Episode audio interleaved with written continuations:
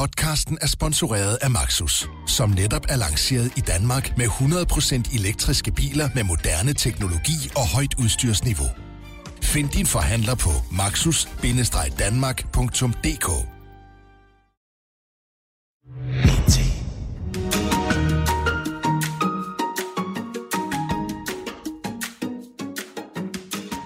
Endnu en uge, og Danmark er fortsat i en corona-skruetvinge. Men her er vi ikke sådan at lægge ned. Vi sender ufortrøden selvfølgelig med masser af sprit på bordet. Så velkommen til endnu en udgave af Q&K, det ugenlige mediemagasin, som vi sender her fra det ikke just prangende studie i Pilestræde i det indre København. I den kommende times tid vil fokus endnu en gang være på det MeToo-spøgelse, der har hjemsøgt TV2. I alt fald er der jo her på anden tredje uge fortsat stor diskussion om den skæbne, der er blevet Jesdorf Petersen til dels. Tidligere statsminister Helle thorning Schmidt debatterer den sag med forhåndværende administrerende direktør på TV2, Per Michael Jensen. Sidstnævnte giver en ikke uinteressant frontberetning om sexkulturen på stationen, som han oplevede den, da han var på TV2. Vi skal også tale corona. Corona, som jo i snart et år har været den alt dominerende historie i de danske medier. Men fører vi i medierne i alt for høj grad myndighedernes dagsorden ved at fokusere entydigt på smittetal og indlæggelser?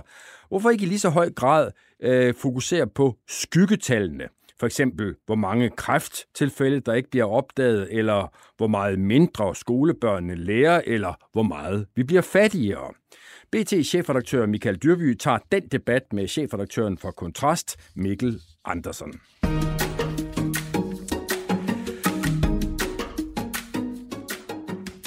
Og må ikke vi er nået dertil, hvor vi nu skal have introduceret min gæstemedvært? Jo, det tror jeg nok, vi er. Og jeg vil gerne have lov at sige, at det er jo ganske ærefuldt at have en af landets mest anpriste journalister siddende over for sig. Det er dig, Knud Brix. Øh, du er jo en held derude, har jeg noteret mig.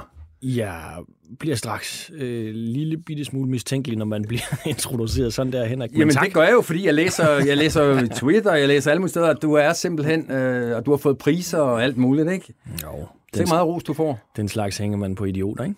Hvorfor får du så meget ros, tror du? Det er nok det mest boglamme spørgsmål, jeg har stillet i min karriere, men nu Det kan du, gøre bedre. Ja, det kan du gøre bedre. Ej, men jeg fastholder det alligevel. Hvad er det? Hvorfor tror du, du får så meget ros? Mm, jeg tror jo primært, at det skyldes, at, øh, at jeg bliver gjort lækker af et hold bagved. Ikke? Altså, øh, det er ikke live radio, når vi to sidder her. Det har, vi jo, det har været dyrket meget, også på 24-7, hvor jeg selv var. Øh, kvaliteten i det fejlbarlige, og vi kan sidde og sige, øh, ja, øh, det ved jeg ikke. Ja, der er ikke altså, nogen, der smukker os her, hvis vi dummer os. Nej, præcis. Og, og, og, og hvis, jeg, altså, hvis du spørger sådan helt ærligt, hvad jeg tror, der har været en del af succesen, så tror jeg, det der med, at vi forædler en samtale. Ikke? Jo. Det lyder jo, som om jeg sidder og har en fuld fed samtale, og lyder så klog, så klog med en eller anden. Ikke? Men det er jo destillat af som regel 45 minutter eller en time, hvor vi tager de ting, der passer til vinklen, de ting, som vi synes har et perspektiv, og hvor man bare kan mærke, at det lever. Og så forædler vi det.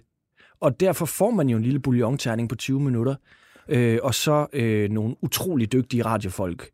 Du ved nok, man skal altid prøve at omgive sig med nogen, der er bedre end en selv. Ikke? Og det har jeg på det der punkt gjort, fordi de er jo enormt dygtige til at bruge arkivklip og få det til at lyde godt og sådan noget. Ikke? Så, øhm, Men og så, Knud, den der lækkerhedsfaktor, for det er vel det, vi taler om, altså, gør den ikke, at det bliver mere form end indhold? Ah, det er jo nødt til at svare nej på, men du har da ret. Der er, der er meget, en risiko for der, det, Der ikke? er meget form i det, vi laver. Og man skulle helst ikke kunne høre, at vi bruger sådan noget med dramaturgi og tre akter, og øh, vi er sådan lidt mere over i den der måde, fiktionsmåde at fortælle historier på. Ikke? Og nu sidder jeg pludselig og kommer i tanke, har jeg overhovedet øh, fortalt lytteren, hvad det er for et program, vi, øh, vi, vi taler om? Det er jeg faktisk ikke sikker på, at jeg fik gjort, fordi jeg, jeg gik lidt ud fra, at alle har hørt om P1's øh, genstart. Men så har jeg det i hvert fald gjort nu.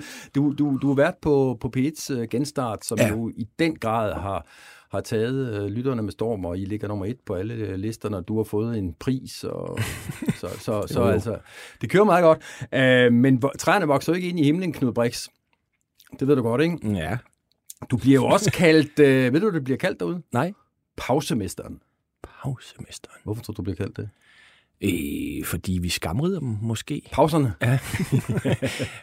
øh, og jeg har da også lagt mærke til, så er der nogen, der sådan taler om det der med, at jeg speaker på en bestemt måde. Og... Du taler sådan her. Ja.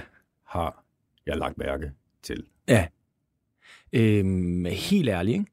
så var det sådan, øh, da vi, altså i Danmarks Radio, kan man godt få relativt lang tid til at udvikle koncepter. Altså, så der havde jo siddet nogen og brainet på det der genstart, og det var jo på ingen måde os, der havde opfundet øh, den dybe højtaler ved ligesom at lave det der med en kilde og 20 minutter. Altså, der var jo det daily, som vi læner os kraftigt op af. Det skal ikke være nogen hemmelighed. Men så var der jo ligesom det der med, hvordan skal man lyde? Og, og der havde siddet nogen og lavet et udviklingsarbejde, og så fik vi en god måneds tid, tror jeg, til ligesom, og det er altså, det har jeg aldrig prøvet før. Men når jeg, når jeg lige dvæler ved det der med pausemesteren... det, det kommer og, jeg til. Okay. så var det jo, at du ved, så, så synes du, du går og tænker en masse kloge tanker, og så skal du i æderen, ikke? Og så stod jeg den første dag, jeg skulle speak, og jeg prøvede sådan at Knud Brix ligesom på 24-7, og vi skal, du ved, så var det bare, jeg ved ikke, jeg tror, jeg tog den tre-fire gange, og det var ligesom lidt tilfældigt.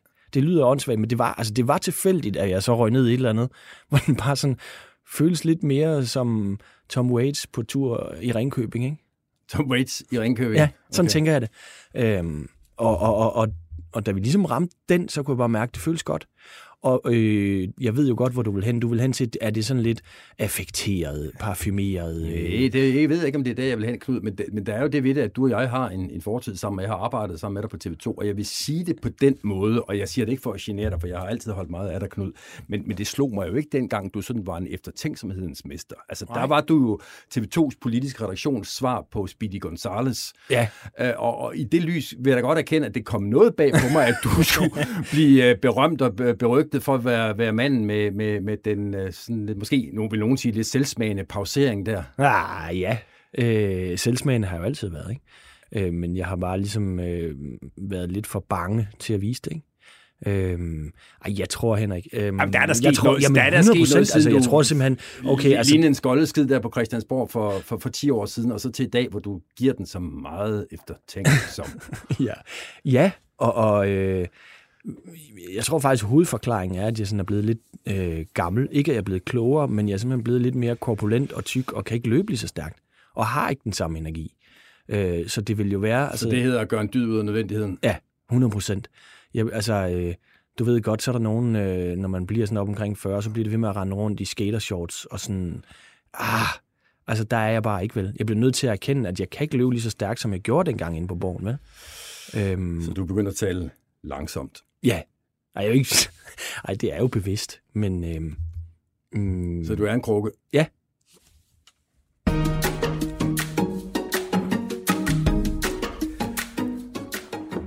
Og med det behøver slået fast, at Knud Brix er en krukke, så kan vi gå videre i dagsordenen. Jeg skal lige skynde mig at sige, at vi vender lidt mere tilbage til dig, Knud Brix, og hvad du har gjort øh, i din karriere tidligere. Men, men først skal vi lige øh, vende det emne, der jo bliver ved med at fylde i den danske medieverden, nemlig hele MeToo-diskussionen, og ikke mindst, hvad der foregår på, øh, på TV2. Øh, både du og jeg har jo været kolleger med øh, Jesper Petersen på TV2. Mm. Nu er han fortid, nu er han ikke længere studie. Hvad, hvad tænkte du, da du hørte det? Jeg var overrasket. Altså, det må jeg sige. Øhm, jeg, jeg har, øhm, vi har begge to været der, men jeg var jo sådan lidt, det var du jo også, i en satellit, ikke? Mm. Øh, man rendte rundt inde på borgen. Jeg, kend, jeg kender faktisk ikke Jes. Det gør du sikkert. Øh, jeg tror aldrig, jeg har talt med ham, men, men for mig stod han jo som sådan et... Øh, altså Mr. News, et ikon, helt sikkert. Øh, og hvad hedder det? Så jeg, jeg var meget overrasket. Øh, fordi man hører øh, på TV2, altså helt ærligt, det vil være latterligt at sige, at man ikke har hørt uhøviske historier, eller hvordan det foregik. Men fordi man sad i den der lille mærkelige boble inde på Christiansborg, Altså, så var det jo, jeg havde jo langt mere til fælles, og, og så kollegerne på Danmarks Radio, og så så man dem en gang om året til julefrokosten. Det er lidt overdrevet, men det var, altså, jeg føler ikke, at jeg har været tæt nok på det der til, at, øh, at jeg ligesom sådan, øh, kender det indenfra. Jeg hørte det øh, på anden tredje hånd. Knud, hvis du nu skal tage dine medieanalytiske briller på, hvis ja. du har sådan nogen, hvad, ja. hvad for en betydning har det så haft på for TV2 og deres kamp mod MeToo, at man har bragt de her to, skal vi kalde det zoneoffer, øh, Jens Gårdbo, Jesdorf Petersen?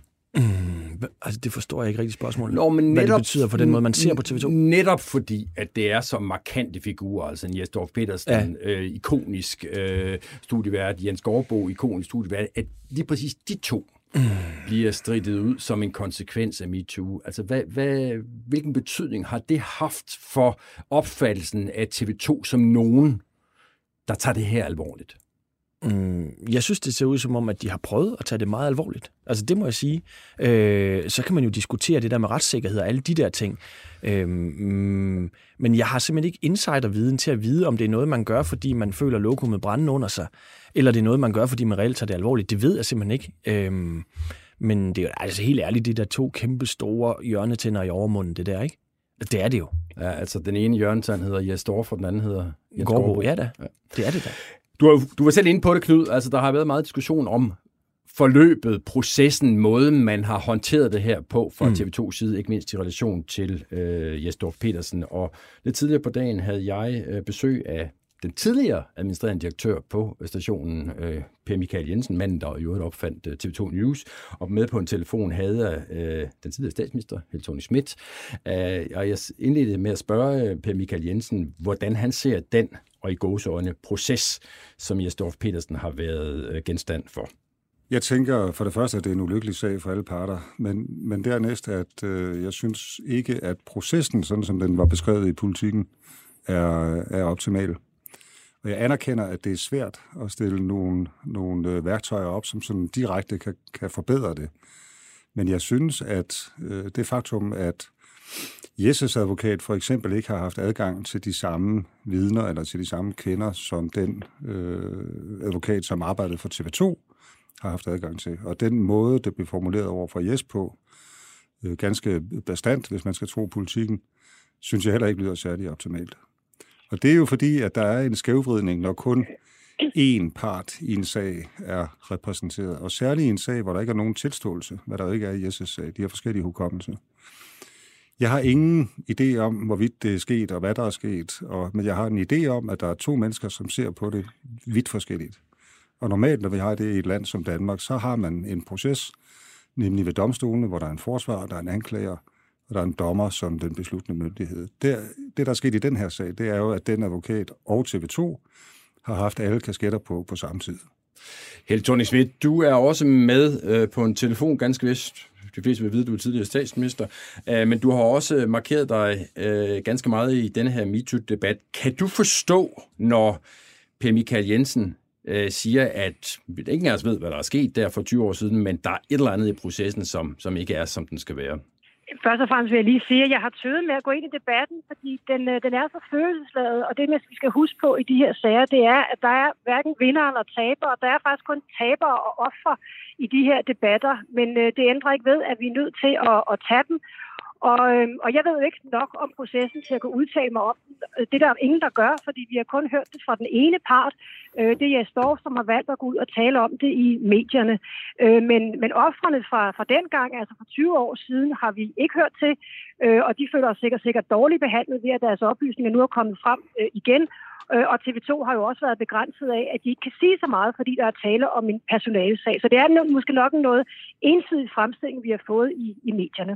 Men må jeg ikke spørge jer begge to, og jeg, nu siger jeg med store bogstaver, hvis, hvis det nu forholder sig sådan, at det er Storf Petersen, der har ret, og kvinden, der husker forkert, hvor står vi så? Jamen, hvis du spørger mig, så vil jeg sige, at der er jo ting, som, øh, som alle husker på samme måde. Øh, og så er der måske uenighed om, hvad der konkret er foregået på en sofa, hvor der ikke har været nogen vidner. Men det, som, øh, som jeg ser, det er, at der har været tale om, at øh, i et øh, herrekollektiv, hvor der bor to mænd, har man inviteret nogle unge praktikanter hjem til, til drinks, måske med en forhåbning om, at der kunne falde noget seksuelt af på et tidspunkt. Og ligegyldigt hvilket årti vi taler om, om vi så var helt tilbage i 50'erne, så ville det jo være en forkert opførsel. Så jeg kunne egentlig hellere tænke mig, at i stedet for at vi taler så meget om processen, begynder at tale om, øh, var det en okay kultur? Øh, og der er jo ikke nogen, der har nægtet, at det her det er, det er fundet sted. Så jeg kunne godt tænke mig at tage en dyb indånding, os alle sammen, og få tonelejet lidt, lidt ned, jeg kan godt se, at det er til fordel for, for Jesus, vi kun diskuterer øh, processen, men, men selve indholdet i sagen er der jo faktisk ikke så meget tvivl om. Øh, selvfølgelig nogle ting, der er foregået på en konkret sofa, men at, at det her måske har været noget, man gjorde, det, det synes jeg faktisk er værd at diskutere. Men er det, nu spørger jeg dig bare, uh, Helle Schmidt, er det, som du ser det, øh, en regulær og rimelig fyringsgrund, at man bare har haft sex med en yngre kollega? Øh, det ved jeg ikke. Øh, jeg ved ikke, hvad der er foregået dengang, og jeg synes, det er vigtigt at holde fast i, at vi kun har hørt fra sag, om sagen fra den ene side, fordi TV2 øh, jo er bundet af, at de ikke kan sige så meget om det. Øh, og det er jo også øh, Jes Dorf, der selv har bestemt, hvad han ville fortælle om i medierne. Så det vil jeg bare bede om, at man, man husker på, at vi kun har den ene side af det ude i medierne. Og så har jeg har hele tiden haft lyst til at stille det andet spørgsmål. Hvis nu TV2 har fundet nogle ting, som de føler var upassende, det er selvfølgelig ikke strafferetligt eller noget, men som de føler var upassende, også for den tid, det foregik i, skulle de så bare sige, øh, pyt, Øh, det er vi ligeglade med. Vi har bedt folk om at komme frem for at afdække en kultur, der var dengang. Det er der så nogen, der har gjort. Øh, det har sikkert også været tungt for dem at komme frem. Og skulle TV2-ledelsen i dag så bare sætte sig tilbage og sige, jamen det er vi faktisk ligeglade med, og det overser vi. Så det er ikke så nem en sag for, for TV2, den her. Øh, og igen, jeg vil sige, det her, jeg har ikke noget anlæggende med Jes Dorf overhovedet. Jeg beder bare om, at man ser sagen fra, fra begge sider. Og det vi i hvert fald ved, det er, at der øh, igennem i hvert fald to gange, måske også flere dage, er ikke noget om, har været en, en noget med, at man øh, som, som mænd trak nogle praktikanter hjem, øh, hældte noget alkohol på dem, og så måske håbede på, på sex. Øh, og det er, ikke en, øh, det er ikke en god praksis. Men må jeg så ikke give det spørgsmål videre til dig, Per Michael Jensen? Altså, Torning spørger, skulle TV2 bare sige pyt? Nej, det skulle de ikke. Og jeg synes også, det er rigtig godt, at TV2 har gjort så meget for at komme til bunds i det her. Øh, der er ligesom to spor i det. Øh, hvis vi lige tager det med det processuelle først, så en af årsagerne til, at, øh, fordi Heller har fuldstændig ret i, at det er en svær situation for TV2, og det er en endnu sværere situation for de kvinder, som er rigtig forståelige grunde, måske ikke ønsker at stå frem med deres version af historien. Og det betyder jo bare, øh, igen for at understrege det, Helle siger, at der er kun tabere i den her sag. TV2 vinder på det på lang sigt, håber jeg, fordi kulturen vil forandre sig, folk vil respektere hinanden på en helt ny måde. Men yes er en taber i det her. Den kvinde, som har, øh, som har stået frem, eller som ikke har stået frem, men som har, har fortalt om det, er en taber, fordi hun må, hun må jo finde sig i at se så udstillet alle mulige steder om, at hun er en dum gås, og hun skulle have sagt noget for 20 år siden. Og hvad ved jeg, som jo er egnet til at forstærke øh, hele den dårlige oplevelse og fastholde hende i den. Og TV2 lige nu er ikke vinder, fordi øh, stationens medarbejdere er sure på hinanden, og halvdelen kan ikke lide det, der foregår, og den anden halvdel vil gerne have mere af det. Så det er en møgssag. Og det tror jeg faktisk, at den anden del af det, øh, du spørger om, nemlig processen, vil kunne rette op på.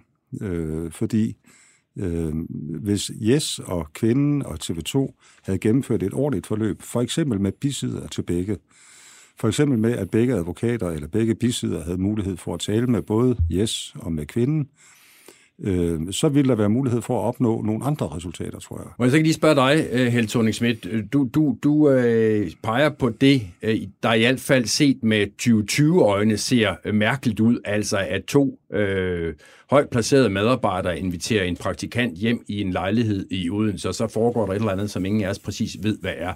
Men det var måske ikke så mærkeligt for 20 år siden.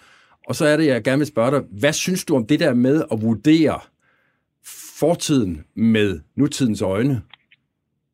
Jamen, to ting vil jeg gerne sige. Altså, jeg kan godt forstå, at Jes han er interesseret i at tale om proces, øh, og det øh, falder I jo også lige i ved kun at tale om proces. Jeg ved ikke, om der er så meget galt med, med den proces, fordi jeg ved ikke nok om den. Øh, jeg kan se, at øh, Jes Dorf er blevet helgenkåret nærmest i Se jeg hører i sidste uge, hvor han får fire sider, hvor der er ingen, der stiller spørgsmålet. Øh, jamen, var det en OK kultur? Var det en OK ting at gøre, også for 20 år siden? Og nu til dit spørgsmål, altså var det egentlig ok? Og jeg kan ikke finde på noget årti, hvor, hvor jeg kan synes, at det er, er ok at, øh, at se på den måde på praktikanterne. Altså praktikanterne i hver organisation er en sårbar gruppe. Øh, vi har altid skulle passe på praktikanterne, og de har ikke været sådan bytte, øh, så man kan få indtryk af, at de har været både på TV2 og Danmarks Radio. Og igen, jeg ved ikke nok om det, men det er bare det indtryk, man sidder tilbage med. Og jeg synes, at hvis, øh, hvis de mænd, som føler sig så uretfærdigt behandlet nu, gerne vil være en del af løsningen, så ville det også klæde dem at forholde sig til, øh, om det var ok, øh, om det var ok dengang, og, og selvfølgelig også nu, og, og så måske beklage, altså beklage at sige, nej, det var ikke helt fint i kanten, øh, at vi kiggede på praktikanterne på den måde, og man får i hvert fald indtryk af, at der var en helt særlig holdning til praktikanter på TV2 i netop de år. Men Torning, så lad mig stille, stille dig et øh, spørgsmål, som mange sikkert vil betragte som kættersk. Er det nu også så angribeligt, at en praktikant tager hjem til to øh, i går så en voksne medarbejdere, hvis praktikanten gerne vil hjem til de to voksne medarbejdere? Øh, nej, så alle kan besøge dem, de har lyst til. Det er slet ikke det, jeg anfægter. Jeg anfægter øh, en stemning, som jeg ikke ved var der, men som man godt kan få indtryk af var på TV2, og det er også Danmarks Radio, efter de historier, der er kommet frem, om at praktikanterne på en eller anden måde var et, et bytte. Altså noget, man gik efter, og noget, man talte efter, og noget, man et øh, alfa-han øh, ved at være en del af. Og igen, jeg ved slet ikke, om det er det, der har været tilfældet her, men jeg synes, det fortjener en diskussion. Og jeg synes, at alle jer, som nu bruger rigtig meget energi på at sige, øh, hvad var det synd for Jes Dorf, for hvad er det for en værre proces, han har været igennem, øh, skal bruge lige så meget tid på at snakke om, øh, var det egentlig okay? Øh, og så kan der være nogen, synes, at jamen, det er helt fint. Øh, sådan skal det være på alle arbejdspladserne. Det er sådan, vi, øh, vi arbejder med praktikanterne. Og der kan være os andre, som synes noget andet. Så... Og jeg håber jo også, at vi kan gøre det i toneleje, sådan så vi anerkender, at alle mennesker kan gøre fejl, øh, og alle mennesker kan også sige undskyld for de fejl, de har gjort. Så lad mig lige kaste den videre til dig, Per Michael Jensen. Altså, du har jo en fortid som øh, administrerende direktør på TV2. Hvad var det for et TV2, du oplevede på, på, på, i forhold til, til det, vi snakker om her? Det er jeg sådan set glad for at få lov til at svare på, fordi det, det, det, det, det er det eneste og det første, jeg har sagt i den her debat, at jeg synes, at kulturen på TV2 dengang var meget øh, Øh, sexistisk, øh, men jo især sex- og flirt-orienteret. Øhm, og, og, og derfor, det, jeg går sådan set ikke synderlig meget op i det her, eller det gør jeg privat og som, og som tidligere chef og, og, og alt det der, men, men, men kulturen på TV2 var, øh, og det er jo også beskrevet af nogle af de gamle journalister på TV2, helt tilbage fra stationens start, øh, altså at der var erotik i luften øh, hele tiden og igen, og at det øh, var en følelsesmæssig øh, øh, overvældet arbejdsplads i perioder. Og mit indtryk er, at den kultur blev en slags DNA øh, for TV2, som overraskede mig, da jeg vendte hjem fra New York fra et job der, fordi det var meget, meget anderledes. Men hvad var det, du oplevede, da du overtog? Jamen, jeg oplevede et kolossalt fokus på alt det, som meget, meget nemt kan føre til krænkelser eller, eller, eller et sexfokus. Det er svært for mig at sige sexistisk, fordi det var der jo ikke nødvendigvis. Det var også mellem medarbejdere. Øh, der var ikke nødvendigvis magt eller, eller praktikanter eller gamle eller uddannede eller chefer involveret i det. Det var bare et meget stærkt fokus på, for eksempel til frokoster og julefrokoster, at et bord bestående af kvinder og mænd kunne sidde helt åbent og snakke om, øh, han ser skide godt ud, hun har virkelig flotte bryster, ham der er ved at prøve at score i aften. Altså den type ting, som er, øh, som er meget... Og hvem sagde det? Var det også ledere? Det tror jeg sådan set ikke rigtigt. Nej, jeg tror, at de fleste ledere holdt igen på det område, men der var nogle ledere også, som gjorde det. Jeg har personligt oplevet øh, situationer, hvor, hvor jeg så øh, greb fat i en mellemleder og sagde, du er nødt til lige at holde lidt igen. Det der, det er for voldsomt. Altså den situation, hvor jeg og andre helt tydeligt kunne se, at den kvinde, han lagde an på, sagde nej eller udtrykte et nej og ikke var interesseret. Men ville et øh, øh besøg af en praktikant hos to medarbejdere, ville det have fået dig dengang til at hæve øjenbrynene? Ja, det ville det. Det ville det faktisk. Og det mener jeg, det mener, der er enig med Helle, at det er ikke, det er, det er ikke god, det er ikke god opførsel, det er ikke god standard. Og Jes var ikke chef, men han, han var jo et, i og med at han var studievært, så var han jo et ikon og havde en særlig, øh, en, en, en, en særlig status på TV2. Der sker bare det lynhurtigt, at, at vi kommer ind i nogle tvivlsspørgsmål, og derfor er det svære at skrive ind i en personalhåndbog. Fordi hvad nu, hvis det var to kvindelige praktikanter og to mandlige praktikanter, som er taget hjem til to voksne mænd på TV2. Havde det været ok? Og det er jo, altså, det er jo en blanding mellem ikke at begrænse frivilligt, godt, dejligt, varmt samvær mellem mennesker, øh, og så at sætte nogle regler op for, hvordan vi undgår øh, krænkelser, overgreb, øh, sexisme og alt det der. Og det er bare ikke så nemt. Helt Schmidt, hvad tænker du, når du hører øh, den tidligere administrerende direktør på TV2 beskrive en kultur, som, som den han lige har beskrevet?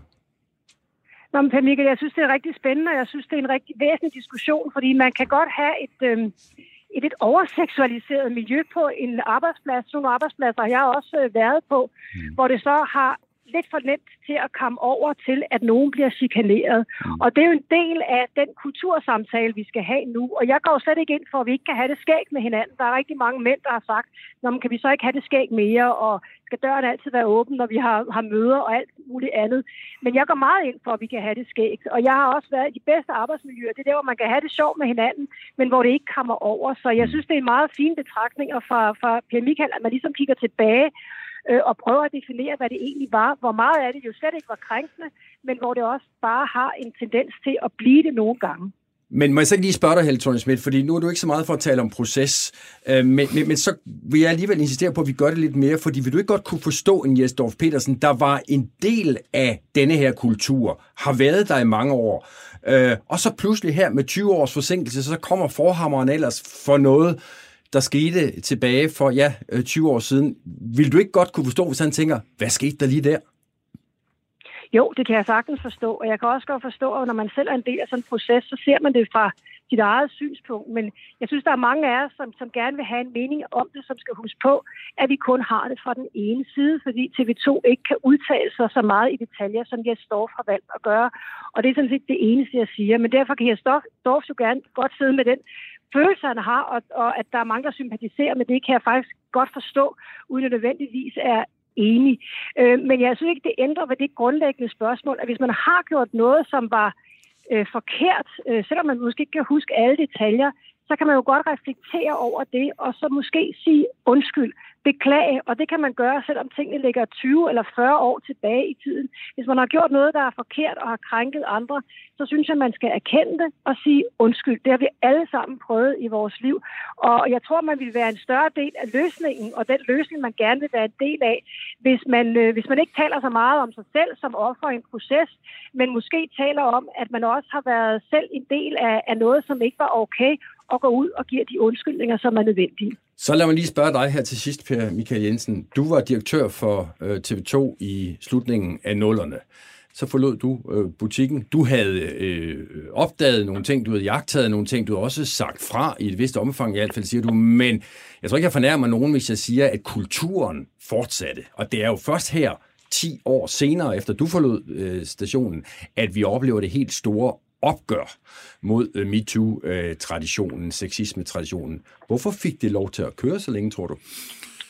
Nu skal jeg jo ikke sidde og forsvare mig selv, men der er der nu ikke andre til det. Altså, jeg fik faktisk gennemført nogle regler, særligt mellem øh, chefer og menige medarbejdere, om at fløt og øh, forhold og den slags ikke var tilladt på TV2 mellem en chef og en medarbejder. Også at det var uhensigtsmæssigt, og derfor skulle ændres, hvis det blev til et forhold mellem en chef og en medarbejder, så måtte den ene skifte afdeling. Men vi er enige om, det store opgør er først kommet her i 2020-2021. Det er det, men, men det, det, det kan jeg nok ikke tage æren for, at det blev forsinket øh, så længe. Altså, det havde jeg jo ligesom ikke rigtig haft noget Nej, med at gøre. Nej, men de bud på, at det, fik, det varede så længe.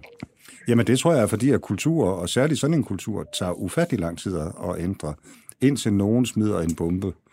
Og det her, det var den anden bombe jo i Danmark, vi har fået smidt af Sofie Linde. Der var jo en, en, første, en første periode i, i den her krig fra 2017 og frem, Øh, og, og det er jo, når det bliver et fænomen, at folk begynder at diskutere det på arbejdspladser og i medier og i familier og den slags, at så kommer den slags.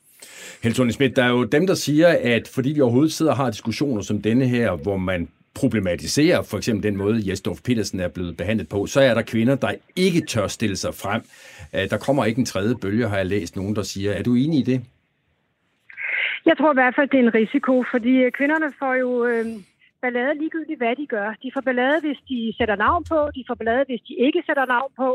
Øhm, og der, det, der er sket her nu, det er jo, at Jes Dorf har fremstillet tingene, som, som han ser det, øh, men offrene er blevet ofre en gang til, fordi det kan være, at deres historie ikke er blevet fremstillet helt som de har set dem, og, og de overgår selvfølgelig ikke at stille sig ud med navns nævnelse og få en tur i, i mediemaskinen. Så jeg tror godt, det kan have den øh, konsekvenser, der er nogen, der tænker, at det magter de simpelthen ikke. Øh, og for de fleste kvinder, de går jo også videre, de har et andet liv nu, de er voksne kvinder, og, og måske betyder det ikke så meget for dem i hverdagen, men der er alligevel nogen, der har valgt at sige, nej, når TV2 beder om det, så går vi ind øh, og bidrager til, at man kan få den her kulturændring. Men jeg tror også, at mange der vil tænke, hvorfor skulle jeg? Hvorfor skulle jeg forstyrre mig selv og mit gode liv med at gå ind og ribe op i de her øh, ting, som var ubehagelige dengang? Så, så jo, jeg er lidt bekymret for, at, øh, at dem, som går meget op i, om processen nu er rigtig, om kvinderne har gjort det rigtige og, og alt muligt. Jo, de forhindrer måske, at, det, at de kan få ryddet ordentligt op. Og hvad siger du, Per Michael? Ja, det er der en far for. Øh, og det er efter min mening endnu et argument for at skrue nogle processer sammen og nogle rammer, som er sundere end dem øh, TV2 valgte til, den her, til det her forløb. Jeg skal lige høre her til sidst, Per Michael. Hvad tænker du om øh, den her dokumentar, som så er blevet opgivet, og som jo ligesom har kørt sådan som et, et, et, et, et parallelt forløb til det, vi snakker om her? med formentlig nogle af de samme sager. Ja. Øhm, der, der, har, der har jeg et svar i hver lejr. Øh, for det første er jeg grundlæggende enig i det synspunkt, at medier ikke kan skrive eller behandle sig selv. Øh, og det følger jo bare en god gammeldags journalistregel om, at man kan ikke, man kan ikke behandle journalistisk ting, man selv er involveret i. At man er involveret i sin arbejdsplads, det håber jeg fandme. Så det, det er jeg grundlæggende enig i. Men problemet er, når først dokumentaren er sat i gang, det formulerede Rune Lykkeberg meget fint i presselogen i søndags, så kan man ikke stoppe den. Og det kan man ikke af den årsag, at når journalister først går i gang med at finde øh, materialer, finde cases og den slags, og de så vender tilbage og siger, det er sgu ikke så godt, mester, det hele handler om os selv, så er det jo, og vil være meget forkert at stoppe den proces. Jeg synes at TV2 har fundet, og det tror jeg, de gør, en god løsning ved at sige, at I kan tage alt det materiale og gå til et andet medie, Danmarks Radio eller en avis, og få det udgivet der. Og det, det tror jeg er den rigtige måde at løse det på. Men hvis først du har sat af med dokumentarer og med nyhedshistorier og den slags, så kan du ikke sidenhen stoppe det, hvis du synes, at vinklingen er forkert, eller at det ikke er betimeligt på anden måde at bringe som dokumentar. Ja, så vidt altså Per Michael Jensen, tidligere administrerende direktør på, øh, på TV2, og inden øh, han havde ord, så var det jo altså, vi, vi også kunne høre, hvad tidligere statsminister øh, Helle thorning Schmidt mener om den her sag.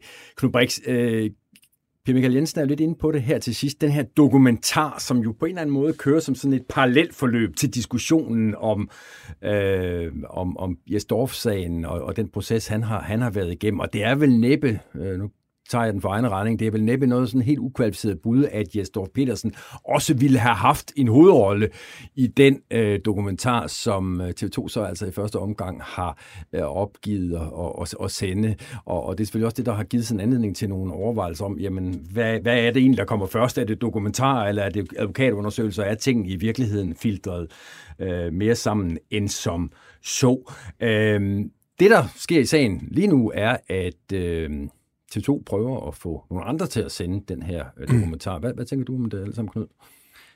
Jeg tænker, øh, jeg har aldrig været høvding, så jeg ved ikke, hvad den slags mennesker går rundt og tænker altid. Nogle gange mærker man konsekvenserne af det.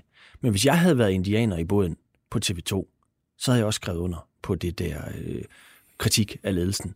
Altså, altså der, protesten mod, ja, det må, at, det må jeg sige. det må jeg sige. Altså, øh, der er enig med Per Michael, når man, man kan diskutere, om man skal undersøge sig selv, men når du først har sat gang i det der, så vil alt have stridet på mig. Øhm, og der vil jeg også have været på det hold øh, på TV2, som, øh, som vil have skrevet under på den der. Men hvad nu, og nu gætter jeg, men hvad nu, hvis det viser sig, at når der overhovedet blev en sag mod Jesdorf Petersen ved advokatundersøgelsen, mm. så er det fordi, at der er nogle journalister på TV2, der har haft fat i en kvinde, der føler sig krænket. Jesdorf Petersen har overtalt hende til mm. at gå til advokaten. Den årsagskæde kender jeg simpelthen ikke, øhm, og kan jeg af gode grunde ikke udtale mig om det. Jeg kan bare sige, at, at, øh, at den... Men, men, men min pointe er sådan set bare, Knud, at, at det, at der overhovedet kan være sådan nogle overvejelser, der mm. kan gå den snak, det viser, er vel, er vel, viser ja, ja. vel også, hvor svært Jamen, det er, det, det her. Det, det gør det da. Og så, og så tror jeg da egentlig, øh, øh, at hvis, hvis der er nogen, der har lyst til at overtage det, det synes jeg da på en eller anden måde er, er prisværdigt, og vil være prisværdigt, hvis de i øvrigt får adgang til det hele. Ja, det er jo så lige spørgsmålet, om de gør det. Fordi det vi hører er, at TV2 gør sig i de her dage store bestræbelser på, at nogen skal tage over. Mm. Øh, så vidt jeg forstår, er, er alle de tre store morgenaviser blevet kontaktet. Det samme er Danmarks Radio også. Men så er der lige det der med betingelserne for, hvad det er, man skal overtage. Og, og senest her i dag er det kommet frem, at Berlingske har sagt øh, tak, men nej tak. Hvorfor? Øh, ja, det kan du høre her, fordi ja. øh, jeg har lige, øh, inden du kom i studiet, haft en snak med øh, Berlingskes øh, chefredaktør, øh, Mette Østegård, som, som forklarer sagen yderligere. Hvis vi skal lave den her historie, så skal vi øh, selv kunne interviewe kvinderne. Så vil det være en øh, præmis for os, at vi sådan set øh, er herre over vores egen research. I det, i det tilbud, eller hvad man skal sige, som TV2 kom ved, var der en mulighed for at få nedklippet materiale. TV2 vil udlevere deres råbånd, fordi de er nervøse for, at hvis de gør det, så kan de komme til at viderebringe personfølsomme oplysninger, som ikke har offentligheden offentlighedens interesse. Og det kan være ulovligt. Det vil sige, at det materiale, vi ville kunne få adgang til, det vil være materiale, som for det første var lavet under rammer, vi ikke kender. Øh, det vil også være materiale, hvor det var nedklippet, og hvor noget vil være udeladt. Og, øh, og det er meget specielt at skulle stå og være den eneste redaktionelle afsender, være redaktionelt ansvarlig for materiale, som man ikke har været med til selv at frembringe.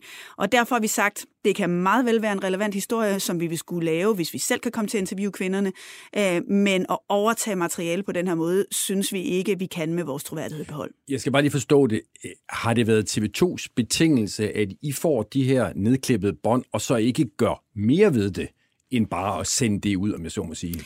Nej, det har der ikke været en, øh, en detaljeret dialog om, øh, men man kan sige, man øh, man kan jo altid lave sin egen yderligere research, men det er jo klart, at, at TV2 har jo selvfølgelig også et ønske om, om det her materiale vil kunne fremkomme i en eller anden form for tv, om det er en minidokumentar eller andet.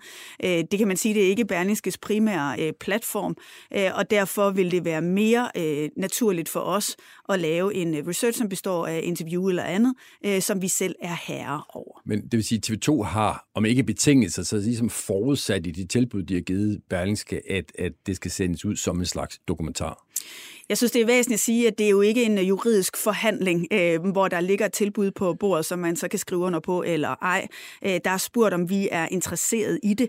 Øh, og jeg må bare sige, øh, som chefredaktør, som skal kunne stå på øh, mål for øh, det, øh, det redaktionelle output, vi giver, øh, der vil jeg meget hellere selv øh, have kontrol over øh, den research, frem for at skulle overtage noget, som andre allerede har redigeret. Men der vil jeg da som almindelig nysgerrig journalist sige, ja for pokker, jeg er da super interesseret i at se, hvad det er, I har klippet ned, og så kan jeg derfra arbejde videre. Hvorfor har I ikke bare sagt det? Jamen, øh, det er jo sådan set ikke også øh, op til os at, øh, at vurdere. Nu har vi givet, sagt til TV2, at det her vil være vores tilgang. Jeg forstår også, at TV2 taler med andre. Hvis de kommer tilbage og siger, jamen, vi vil gerne formidle en eller anden grad af kontakt, så synes jeg, at det er en ny samtale værd.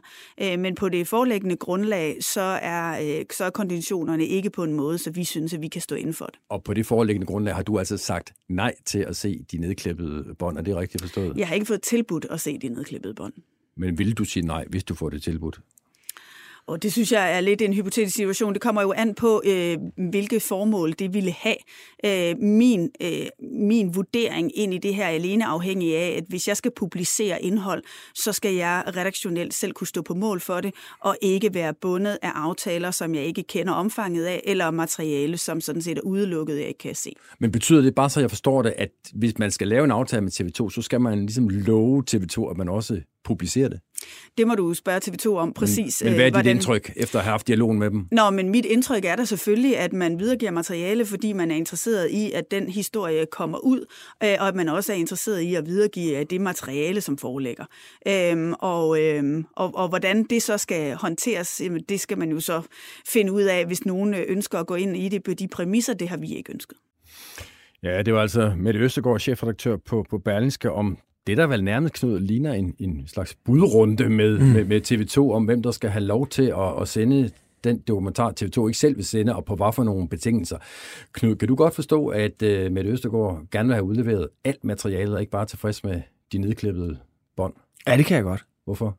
Jamen, fordi du risikerer at sidde med en halv sandhed, eller med noget, du ikke du ved ikke, hvad der er bagved, og hvorfor er de ting valgt fra. Altså de redaktionelle valg. Og jeg kommer nemt til at lyde dobbeltmoralsk her, for jeg gør jo det der hver dag. Ja. Jeg sidder jo meget i genstart og baserer mine historier, hvor er mine, siger så flot, vores historier, på, øh, på andres research og materiale. Og det æder med en balancegang, det der, ikke? Fordi hvor meget dokumenteret, hvad kan du fortælle, hvor ved de her kilder det fra? Og hvis de ikke vil sige det, så sidder jeg med den øh, ganske ofte. Og, og, øh, og, og det er en balancegang, og der vil jeg hellere, øh, som regel hellere sige for lidt, end for meget men, øh, men, men, af forsigtighedsprincippet. Men man gad, godt, man gad godt se de der nedklippede bånd, ikke? Jamen helt vildt, men hvis du skal, så skal binde dig på, at du skal bringe noget, og du kun må bruge det her, øh, det, den slags forløjets aftaler øh, vil få alt til at stride på mig.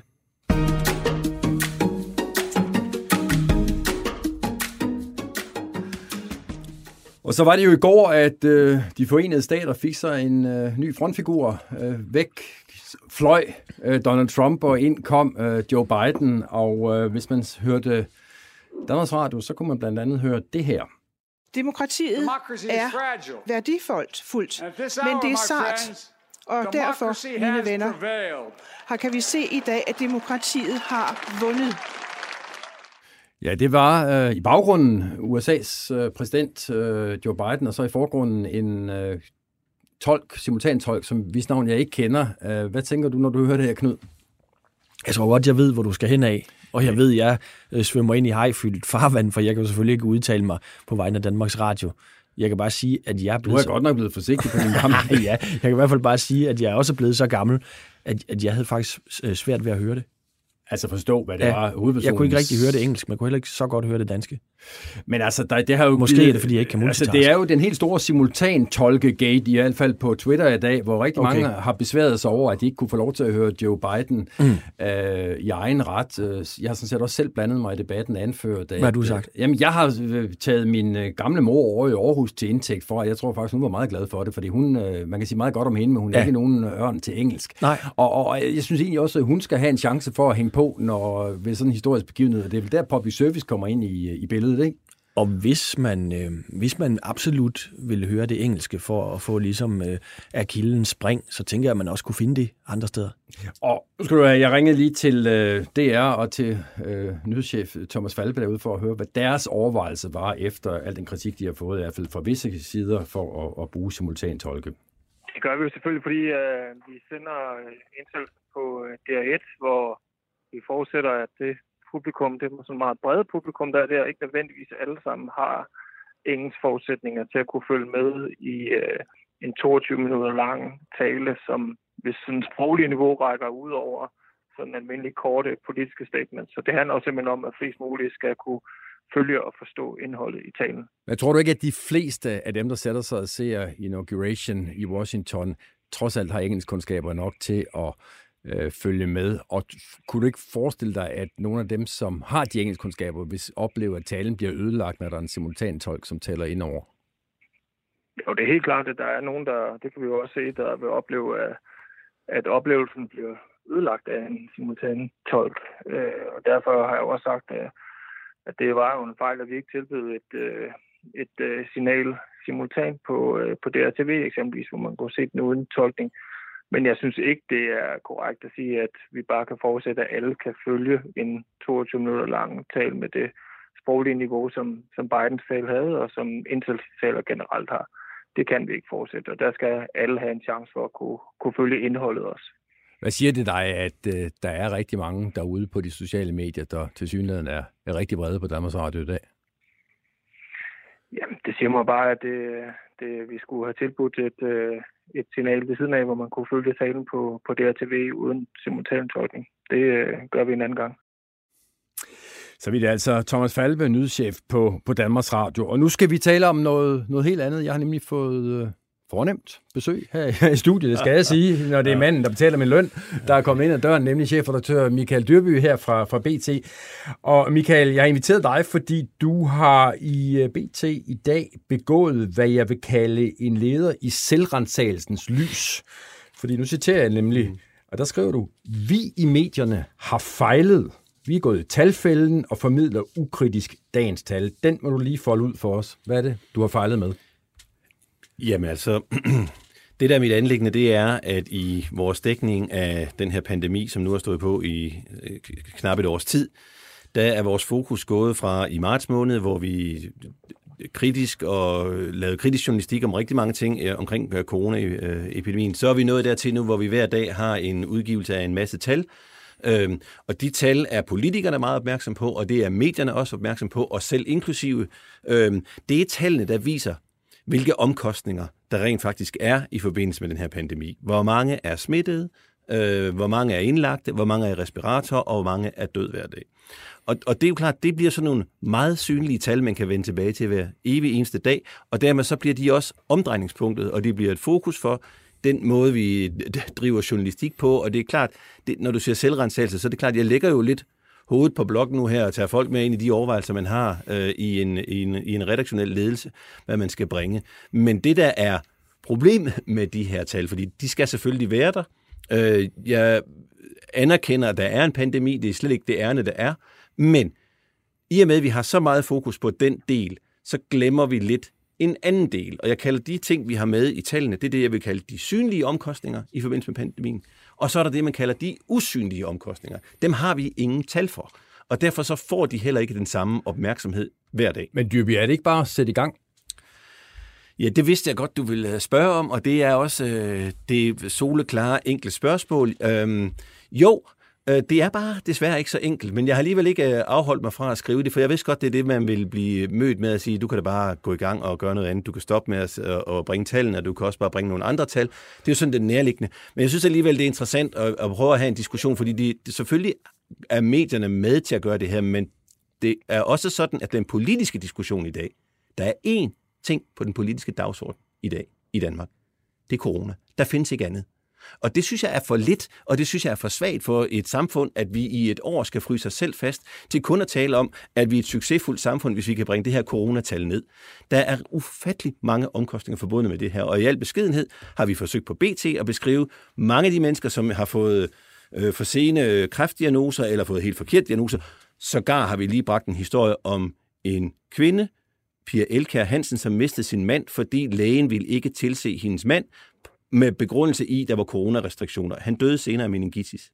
Det er jo en fået en erstatning for. Det er jo en usynlig omkostning. Vi bringer jo ikke tal hver dag, hvor meget er kræftkøen egentlig vokset. Hvor mange selvmord er der vokset.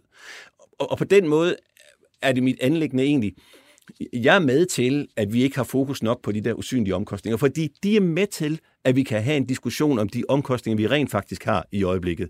Er de er de rimelige? Vil vi betale de omkostninger, der er, for at vi kan styre og kun kontrollere en, en pandemi som, som corona? Mikkel Andersen, du er chefredaktør for øh, netmediet Kontrast, og derudover er du en øh, utrættelig, øh, tør jeg godt sige, uden at fornærme dig, covid-19-corona-debattør.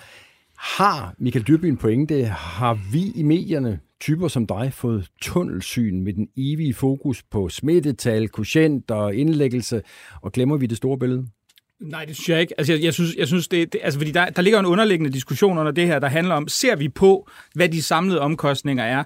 Og, og så er der sådan en underlig idé om, at det, det gør vi ikke, at den diskussion ikke findes, men det passer jo ikke. Den har jo været der til at starte med. Altså, i, øh, Lars Løkke Rasmussen på, på Michael Dyrbys egen øh, avis øh, bloggede jo om, hvordan man skulle følge den svenske vej, noget han så ikke har blogget så meget om siden da, men det gjorde han jo allerede, fordi han mente, at omkostningerne forbundet med det var mere rimelige set i det store billede. Vi har haft Cepos, der ikke har lavet andet end at skrive om, hvordan nedlukningen nedlukningen er uøkonomisk og alt muligt andet. Den debat har der været i rigt mål. Det, jeg synes, der er interessant i forhold til, til tallene, det er jo selvfølgelig, at vi står i en, det, vi kan kalde en 100-års situation, mere eller mindre, i forhold til, at vi er under en global pandemi, hvor den strategi, som Danmark i den udstrækning, vi kan tale om strategi, men, men den vej, som Danmark har valgt, den afhænger altså af de politiske tiltag, om vi kan genåbne, eller vi skal lukke mere ned. Det, altså, skal skoler åbnes? Skal de lukkes? Skal detailhandlen åbnes? Skal den slukkes? Det afhænger altså i en eller anden grad af, hvordan smittetallene ser ud. Så derfor er det jo relevant for langt de fleste, tror jeg, øh, altså at vide, jamen går det opad, eller går det nedad? Og det betyder jo ikke, at man sidder monomant fixeret på det og kigger på kun det her. Og jeg synes jo også, jeg har måske også snakket lidt om, I don't know, Arne-pension. Øh, der har også været lidt rigsretssag over, som også har fyldt en lille smule i medierne det sidste stykke tid. Så men, det men kun lad os holde på, lad holde den på corona-dækning. Altså, hvis man siger, at vi har blikket stift rettet hen imod smittetallene, giver det mening at åbne og ja. giver det mening at, at, at lukke, så, så bør man vel også, Mikkel Andersen, se på, hvad er så de afledte omkostninger af henholdsvis at åbne og lukke. Absolut, absolut. Det synes jeg, øh, det synes jeg da i høj grad, man skal. Nu vil jeg da sige, altså jeg, jeg gik ind, før jeg, jeg kom her i studiet, gik ind og kiggede på, hvad er undervisningstabet? Hvem har skrevet noget om, hvad undervisningstabet af, at man, man laver hjemsendelser for børn? Jamen det har BT, det er sådan en, en historie, der er skrællet fra Berlingske, men BT trykte en historie om det den 12. januar, altså for hvad, ni dage siden. Ikke? Der er jo masser af dækning af de her ting, men jeg synes også, der er noget fascinerende, fordi nu siger Michael Dyrby det her med, at vi har haft de her tilfælde af en, der ikke kunne komme til lægen på grund af kritisk.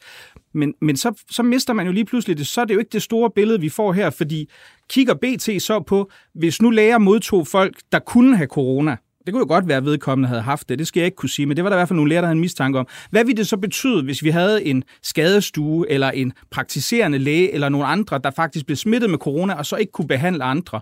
Hvad hvis vi går ind og kigger på de her for eksempel ventelisterne og ikke udførte kræftoperationer? Hvad hvis vi nu sagde, at vi ikke havde haft nedlukning? Eller vi har haft en dårligere nedlukning? Så kan man sige, at i England, jamen der har du altså udskudt kræftoperationer, akutte kræftoperationer i London på grund af, at smitten har været så høj. Så hvis du skal se på hele det store billede, så er der en del faktorer, der også ligesom skal inddrages også, ikke? Fordi man kan jo sige, en ting er at sige, at vi har en nedlukning, det forhindrer nogen i at komme til lægen. Jo, jo, det er rigtigt nok, men hvis vi har udbredt smitte, så er der altså også nogle voldsomme omkostninger for sundhedsvæsenet, der betyder, at der er mange, der ikke kan komme til læge, der ikke kan få behandling. Altså, der er en grund til, at Sverige trods alt også har en lidt længere venteliste, end vi har i Danmark. Dyrby. Ja, altså, øh, øh, øh, altså Mikkel Andersen har jo ret i det meste af det, han siger. Jeg, jeg underkender ikke, at de her smittetal er vigtige. Jeg prøver bare at tilføje noget til diskussionen. Kunne det være interessant at kigge på øh, at have et fast tal hver dag? Altså, min, min udfordring er, at jeg har ikke nogen andre indikatorer, jeg kan erstatte det, jeg har i øjeblikket. Men jeg leder efter dem. Jeg leder efter tal, der kan vise. Det vil måske være interessant for politikere at læse og se, nu er vi på dag 77 af hvor skolerne har været lukket. Det vil måske bringe frem øh, en politisk diskussion. Hvorfor skal skolebørnene egentlig være hjemme i 0. til 4. klasse?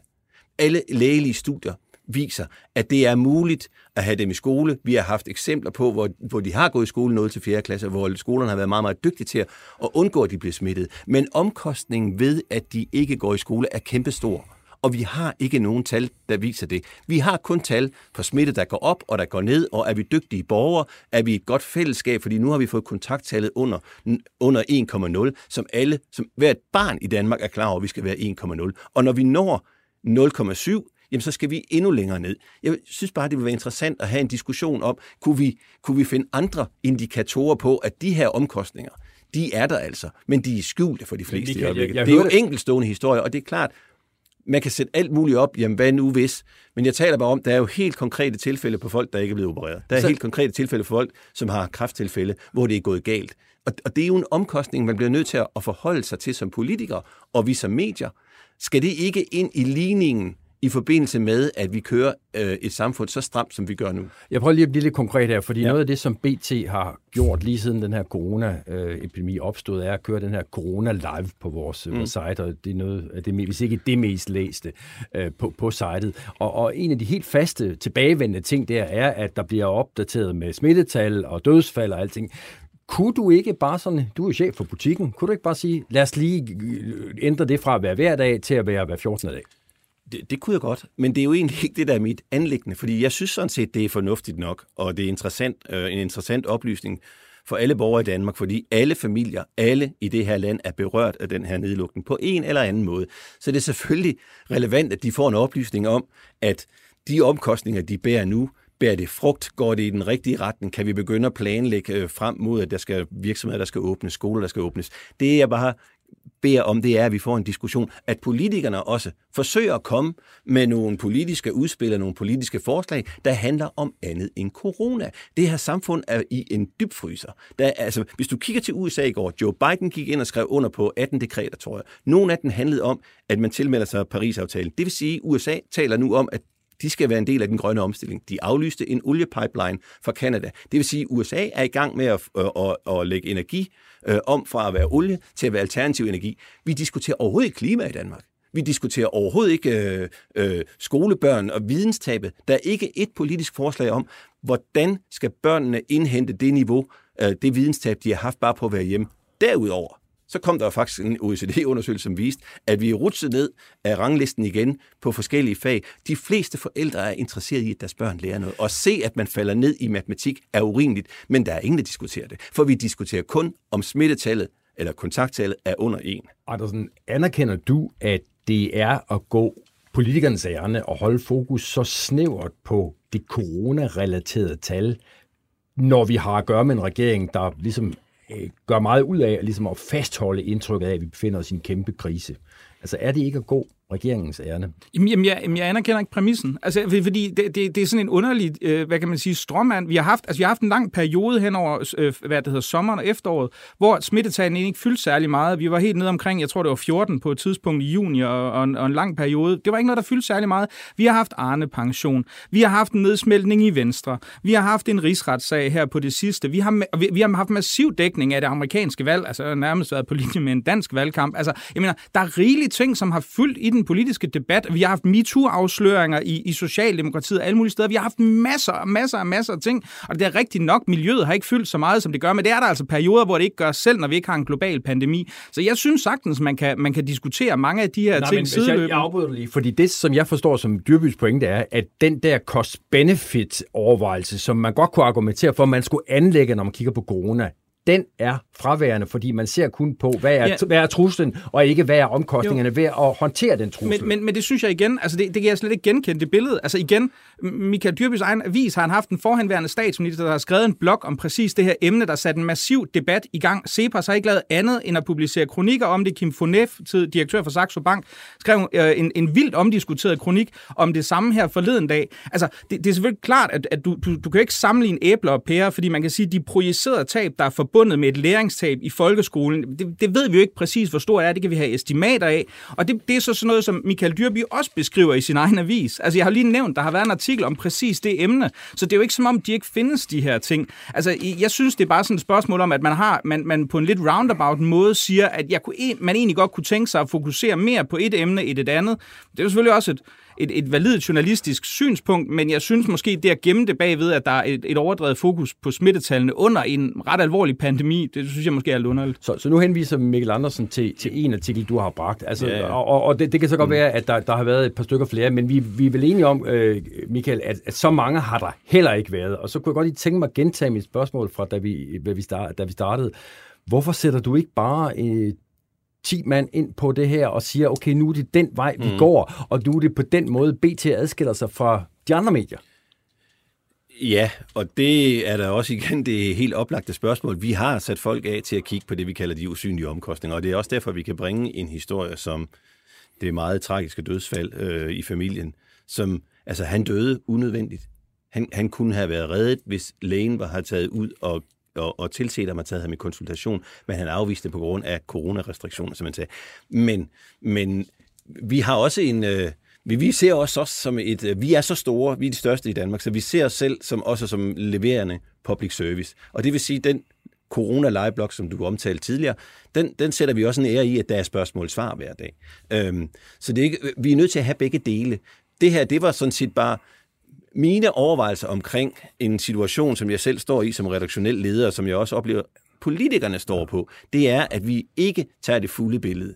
Jeg synes, det er fornuftigt, hvis nogle politikere sagde, jamen de, det samlede billede af omkostningerne skal vi kigge på, for at begrunde, at vi gør, som vi gør lige nu. Der er meget store omkostninger, som bare slet ikke ser dagens lys. Men når jeg presser dig en lille smule på det her, så er det jo fordi, at du til forskel fra alle andre, der måtte have nogle øh, betragtninger om, hvordan medierne bør lægge snittet, er en mand, der kan bestemme, hvordan i hvert fald et stort medie skal lægge snittet. Ja. Og, og, og bør du så ikke ligesom gå skridtet videre, end, end bare at skrive om det i dine ledere? Altså simpelthen lægge et andet, en anden prioritering ind over, end du gør for øjeblikket? Øh, det, det kan man mene, men, men, men jeg kan ikke udelukkende sige, nu vil jeg ikke omtale øh, pandemien og de øh, øh, og de smittetal, det vil, det vil være useriøst. Fordi jeg anerkender jo fuldt ud, at den der pandemi er der. Jeg anerkender jo fuldt ud, at der er en enorm angst i befolkningen. Der er en utrolig fokus på, og en utrolig frygt for, at det her smittetal ikke kommer langt nok ned. Der er en stor angst for at blive smittet i det hele taget. Selvfølgelig er vi, vi ser det, som vores læsere og brugere ser. Selvfølgelig gør vi det. Jeg har bare brug for, at vi også tager den, det fulde billede ind. Jeg synes, det er for, det er for snævert. Kommer der til at ske noget på det område? Altså, vil du, vil du lægge snittet anderledes? Eller vil du bare skrive en leder mere? Nej, jeg synes, jeg synes jo reelt, at vi har... Øh, jeg vil gerne skrive en leder mere, og det gør jeg faktisk også til i morgen. Så den, det anede mig. Ja, den, den synes jeg, I skal læse.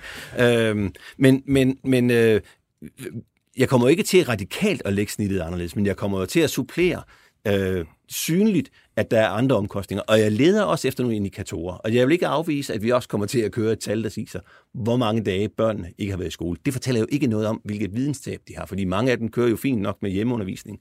De stærke skal jo nok klare sig i det her samfund. Det er jo mere mange af de svage børn, øh, som bliver opfanget i det her meget finmaskede skolesystem, vi har, som får en udfordring, og som har et videnstab. Det blev de sidste ord i den debat. Øh, tak til dig, Michael Dyrby, chefredaktør her på øhm, BT. Også tak til dig, Michael Andersen, chefredaktør for det lidt mindre mediekontrast. Lidt mindre. Lidt mindre. Også tak, fordi du kiggede forbi.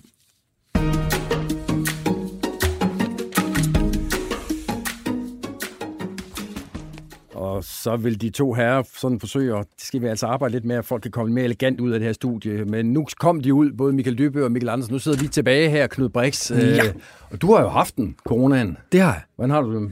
Øhm, men jeg, jeg synes ikke, det var rart overhovedet. Øhm, og jeg troede lidt, jeg havde sådan nogle senfølger af det. Så fik jeg testet lungerne, og det viser, det havde jeg overhovedet ikke. Det var ren indbildning. Øhm, men det, det var ikke sjovt. Og øh, nu går jeg mere sådan og er lidt halvparen ud, om jeg kan få den igen. Ikke? For man har de der antistoffer, og hvor lang tid varer de, og sådan noget. Ikke? Øh, også fordi jeg er den lidt distræte type, som, som kommer til at røre ved ting, eller du ved, skal pille ved ting, eller sådan noget. Ikke? Så jeg, jeg tænker, øh, ja, det skal nok passe, at jeg får, får den til mig igen. Knud, herinde vi siger farvel til, til lytterne, så skal vi også lige runde øh, det, øh, det journalistiske sådan forløb, du har været igennem. Ikke bare inden for de sidste måneder, men også over en lidt længere periode. Jeg var mm. allerede inde på, at øh, du og jeg var øh, kolleger på TV2's politiske redaktion. Ja, ja. Øh, og Vi jeg, er sad blevet, der. jeg, jeg er blevet i den politiske journalistik. Du, du, har, du har forladt den. med- Jeg ved godt, du er indimellem. Blandt andet har du Mm. et interview i morgen, har jeg hørt noget om. Jeg ved ikke, om vi laver Jo, noget det reklame må for du det. Øh, Jakob Ellemann. med Jacob Ellemann, den vil jeg gerne have haft. Øh, Så, så du er jo stadig lidt i, i feltet, men, men jeg tror ikke, jeg siger for meget, hvis jeg, hvis jeg antyder, at du ligesom på et tidspunkt fik anfægtelser i forhold til den måde, vi udøvede den politiske journalistik på. Ja, og det er jo nemt at sidde og være sådan en flagellant, der slår sig selv på skulderen og, og synes, at alt, man har lavet, har været helt forfærdeligt. Men jeg var i hvert fald drevet af nogle motiver, hvor det på et eller andet tidspunkt gik op for mig, at altså, hvem er det, jeg gør det her for? Ikke? Altså, jeg prøvede at lyve så stærkt og ville have nyhederne først, og jeg var sådan set øh, rimelig ligeglad med substansen, hvis jeg skal være Jeg ærlig. ser sådan et billede for mit indre Ja. af, af Knud Brix de her aftener, hvor øh, der er dannet en ny regering. Vi skal have øh, fundet ud af, Ja. hvem er blevet øh, minister i hvad for nogle ministerier. Ja. Øh, og vi var begge to på TV2, og ja. jeg har en, sna, en, nane mistanke om, at øh, befolkningen er ret ligeglad med, om vi på TV2 havde den tre minutter før Danmarks Radio. Men jeg kan stadig genkalde mig billedet af denne Speedy Gonzales, Knud Brix, der løber med skjorten ud af bukserne, fuldstændig vildt optændt ja. af at få det der navn to minutter før. Er det den Knud Brix, du har lagt afstand til? Øh, ja, altså jeg var jo manisk besat af det der, ikke nærmest. Øh, vi, og det var jo, vi ville jo være først 24 timer i døgnet, som sloganet var, ikke? Øhm, og, og det var jo bare... Øhm, jeg, jeg tror faktisk, det der skete var, at, at jeg ligesom begyndte at tænke, hvem lavede jeg de der historier for? Og det var jo, altså jeg tror, det var sådan noget med en, sådan en konkurrencegen, ikke? Hvad var, svaret var kollegerne? Ja, og cheferne, og, og, sådan, øh, og, og det der med bare at være først for enhver pris, og, og, og sådan også øh, teste det der med, hvor hårdt kunne man gå til den. Ikke fordi, øh, at, at, at det var øh, ja, substans, jeg var interesseret i, men fordi jeg simpelthen lyst til øh, at demaskere løgne, og, sådan, og, og det har jeg på sin vis stadig.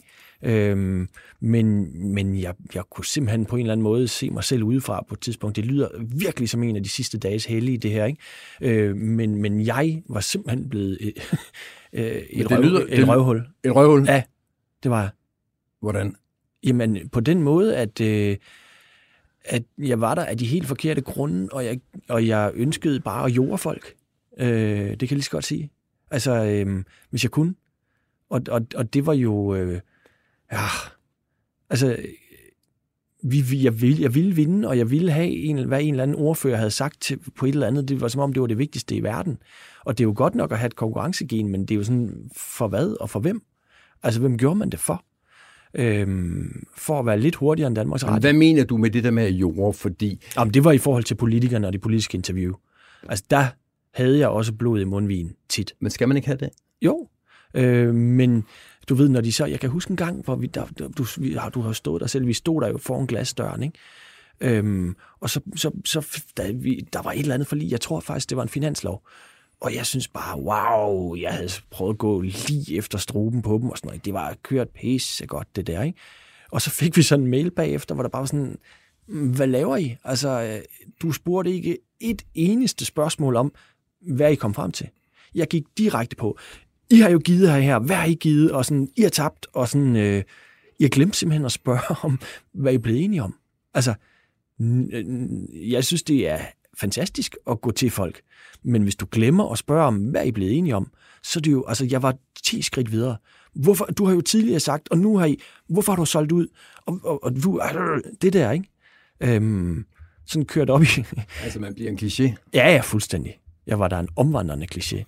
Øhm, og øh, jeg elsker stadig kritisk journalistik, og, og jeg... Øh, hvis der er alt for lidt af det. Ja, fordi savner, det, kunne jeg nemlig jeg godt, savner, det kunne jeg nemlig godt have lyst til at sige ja, til, til dem, der ikke måtte have hørt uh, genstart. Altså, hvis man forestiller sig, at Knud Brix er gået i kloster, så tager man faktisk fejl, fordi du kan stadig stille de kritiske spørgsmål. Jo, jo. Men, øh, men jeg tror, øh, uden at det skal lyde som drabligt, at jeg vælger det, når folk står godt til hug. Altså øh, forstået på den måde, jeg, jeg vil ikke slå til alt for enhver pris, det vælger jeg tidligere. Men hvis der er noget hyggeleri, så den der gamle nyhedsgynter eller hyggelerigynter, den kan godt sniffe, ikke? Øh, men jeg, jeg gør det ikke for enhver pris. Altså fordi... Hvem, der er... hvem står til hug lige nu rimeligvis? hvem står godt til hug? Altså det lyder jo også klichéagtigt at sige det, ikke? Men, men, men man kan jo se, når der er et eller andet. Jeg gad godt tale med Markus Knudt lige nu. Altså han har jo, øh, øh, da han var, øh, først var det sådan, øh, øh, du ved, Støjbær, og det var en heksejagt mod Inger, og nu skal han til at stemme for, ikke? Øh, det kunne jeg godt tænke mig. Eller Nasser Carter lige nu. Jeg tror ikke, de får ondt i maven den dag, de skal stemme, og pludselig bliver ramt af noget... Jeg har hørt, at, de har, at øh, man har prøvet at få folk fritstillet. Øh, eller den, den er gået i vasken. Ja, den er jo så gået ja. i vasken, ikke? Så man skal jo... Øh, altså, det synes jeg, der er spændende, hvis man først synes, at det er en heksjagt, og bagefter vil stemme for en rigsret. Altså, det synes jeg, sådan noget synes jeg er spændende. Øhm. Men nogle gange kan man jo godt opleve, altså, at det ikke kun er folk som dig, der har fået anfægtelser, men, men, men, men, men at danskerne i sådan heller ikke er synderligt interesseret i, at der bliver stillet Nej, det tror jeg nu egentlig ikke. Tror du ikke? Nej, det tror jeg ikke. Og jeg skulle have, hvis 24-7 er fortsat, så skulle jeg have lavet sådan et politisk program med Brian Weikart, som jeg synes jo er, er, er skønt på mange måder, også fordi han tør at, at gå for langt, og så indrømmer han, at han går for langt. Og han, du ved, det der bid, det kunne jeg med godt at tænke mig, og det kunne jeg mærke, at det, altså hele det der var der jo en bundklang for. Så det er, det indforståede, det er den indforståede jagt for ingen skyld ja. nede på Christiansborg. Det er jo den, du blev træt af. Ja, jeg synes, hvis der er noget, hvor man, hvor man kan se noget hyggeleri og gå til stort, det elsker jeg da. Det er der, det er der, der alt for lidt af. Alt for lidt. Det er ligesom om, at jeg bare ikke... Øh, øh, ja, det er bare ikke den rolle, jeg har nu. Er du blevet så sat i den rolle, du har nu, at du bliver hængende der? Åh, oh, det er en anden diskussion. Det er sådan en journalistisk restløshed. Har du ikke den? Jo. Ja, altså, øh, det er det, der den måske... Har, den, har, den, har, den, har, den har gjort mig meget ondt i tidens løb, så, så den må jeg hellere holde i ave nu. ja, og det prøver jeg da også, du ved, fordi jeg er lyststyret på den måde. Det skal helst være spændende hele tiden. Det skal helst være interessant, før... Øh, at min morgenurin kan komme i kog. Ikke? Øhm, og og der, øh, der, der skal man nogle gange sige, hey, det er okay, at det ikke er hver dag, at du laver et eller andet, hvor det sådan... At den kun er 80 grader. Ja. Øhm, og, så, og, og det tror jeg da også er en del af det der med at blive sådan lidt mere journalistisk voksen, at, øh, at altså, du kan jo ikke få opfyldt alle behov hver dag, men jeg må sige et andet sted, hvor, øh, hvor jeg er, altså helt ærlig, er det ikke det, der er det, når man sætter sig op på cyklen, er det sjovt, det du skal lave, ikke? Det er eddermammeskægt, og vi har et fedt hold, og så har folk taget godt imod det, så det er jo bare glimrende. Og så er du på dine gamle dage blevet ikke øh, pause klovn, men pause konge, og til, tillykke med det, Knud Brix. Og tak også tusind tak, fordi du kiggede forbi mit lille ydmyge program her, Q&K. Jeg var rigtig glad for, at du ville. Øh, også tak til lytterne for, at I endnu en gang øh, fulgte den her gode lange time. Øh, også tak til Rasmus Søgaard, som er min producer, og selv hedder jeg Henrik Kvartrup. Det er mig, der er vært her på Q&K, og jeg er tilbage igen med en ny omgang mediehistorier næste torsdag. Tak skal I have.